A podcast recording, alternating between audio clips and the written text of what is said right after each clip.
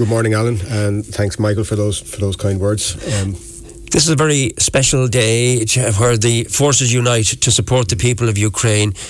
We've had no hesitation linking up together today to do this. No, no. Um, myself and Michael and uh, your colleague Eamon Buttle, we sat down over a cup of tea last Friday morning in Westgate Design. We just had a, a general chat about what we could do. We just felt we had to do something. We sensed the story was so it was unprecedented.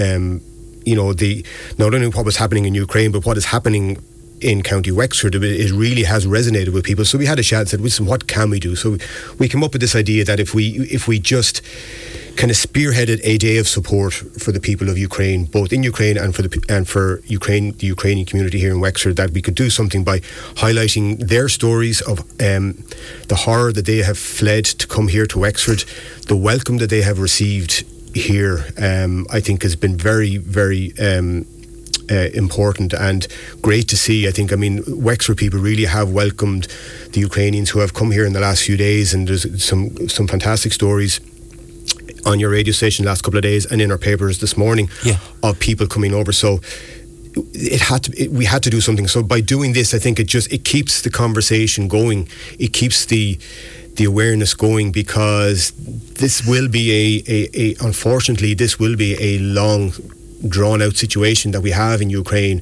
Uh, and the more we can do be, be it maybe just uh, food and, and collections or uh, fundraising anything that we can do um, to help. And uh, I just like, if if I may, I just like to point out that we have one. We've we are running f- uh, free full page ads for the Irish Red Cross across all our titles uh, today, where people, some people, they have busy lives, they may not be able to, to attend a fundraising uh, effort in, in, in their local community, but if they want to directly um, donate to the Irish Red Cross, that the information is there. I think that's very important for um, yeah. in the weeks ahead. Dara, a lot of the stories kind of overlap, but there are some stories that we have and uh, different stories that you have. Uh, you've dev- devoted in all your editions, Gorey and Ross and Enniscorthy and Wexford, you mm. devoted a whopping 10 pages today to mm. the plight and you've come up with some incredible stories. You, would you like to share some of the stories yeah, that are there I mean, with I mean, us? I mean, we had 10 pages this week. I was thinking something similar last week. Um, and yeah, I mean, it's we had, uh, for example, Pádraig Byrne talked with uh, a lady down in Our Lady's Island called Luba Rodshook and her mother Maria, a 67 year old uh, lady who recently came over from Ukraine in the last week.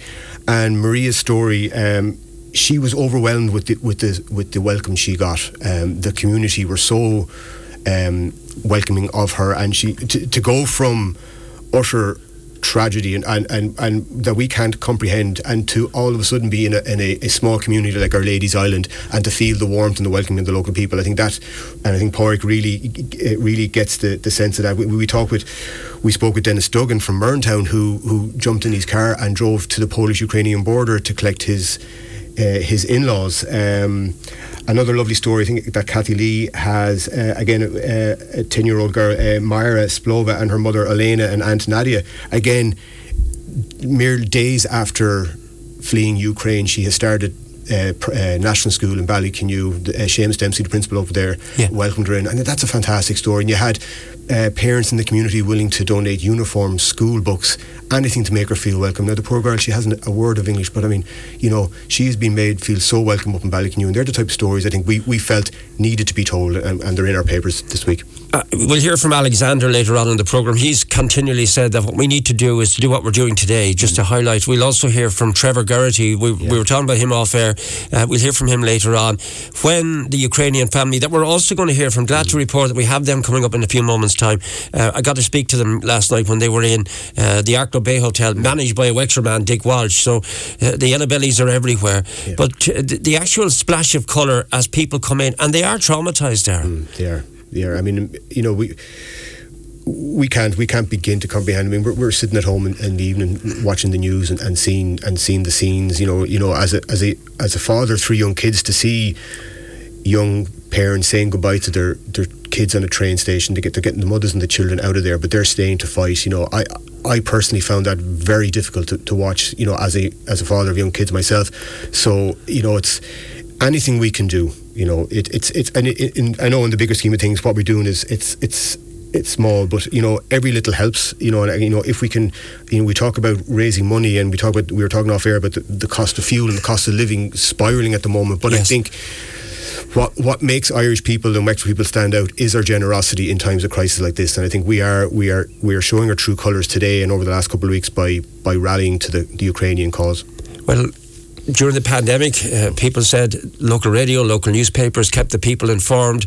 Now, once again, we've come into another crisis, and the onus is on us as, as, two bodies to unite and to keep people informed with this because we have a, a wonderful Ukrainian community here yeah. in Wexford that we have to look after, don't yeah, we? Yeah, yeah. It's interesting you mention uh, the early stage of the pandemic because there there are similarities with how the community has come together. In the very early days, you know, we were all in this together. We, you know, we dealing with the pandemic, and I think now there is, you know, apart from one or two outliers who really don't get what's going on in Ukraine, the vast, vast majority of Wexford people understand or realise that they need to do something, you know, how big, however big or small. So it's the sense of community within local Wexford people and our Ukrainian friends has been fantastic. And the more we can do yeah. to highlight that and promote that, the better. Well, as we conclude our chat for the moment, to you and your team, well done. Fabulous coverage in this week's edition of the paper and last week's as well. Uh, real, uh, real life stories.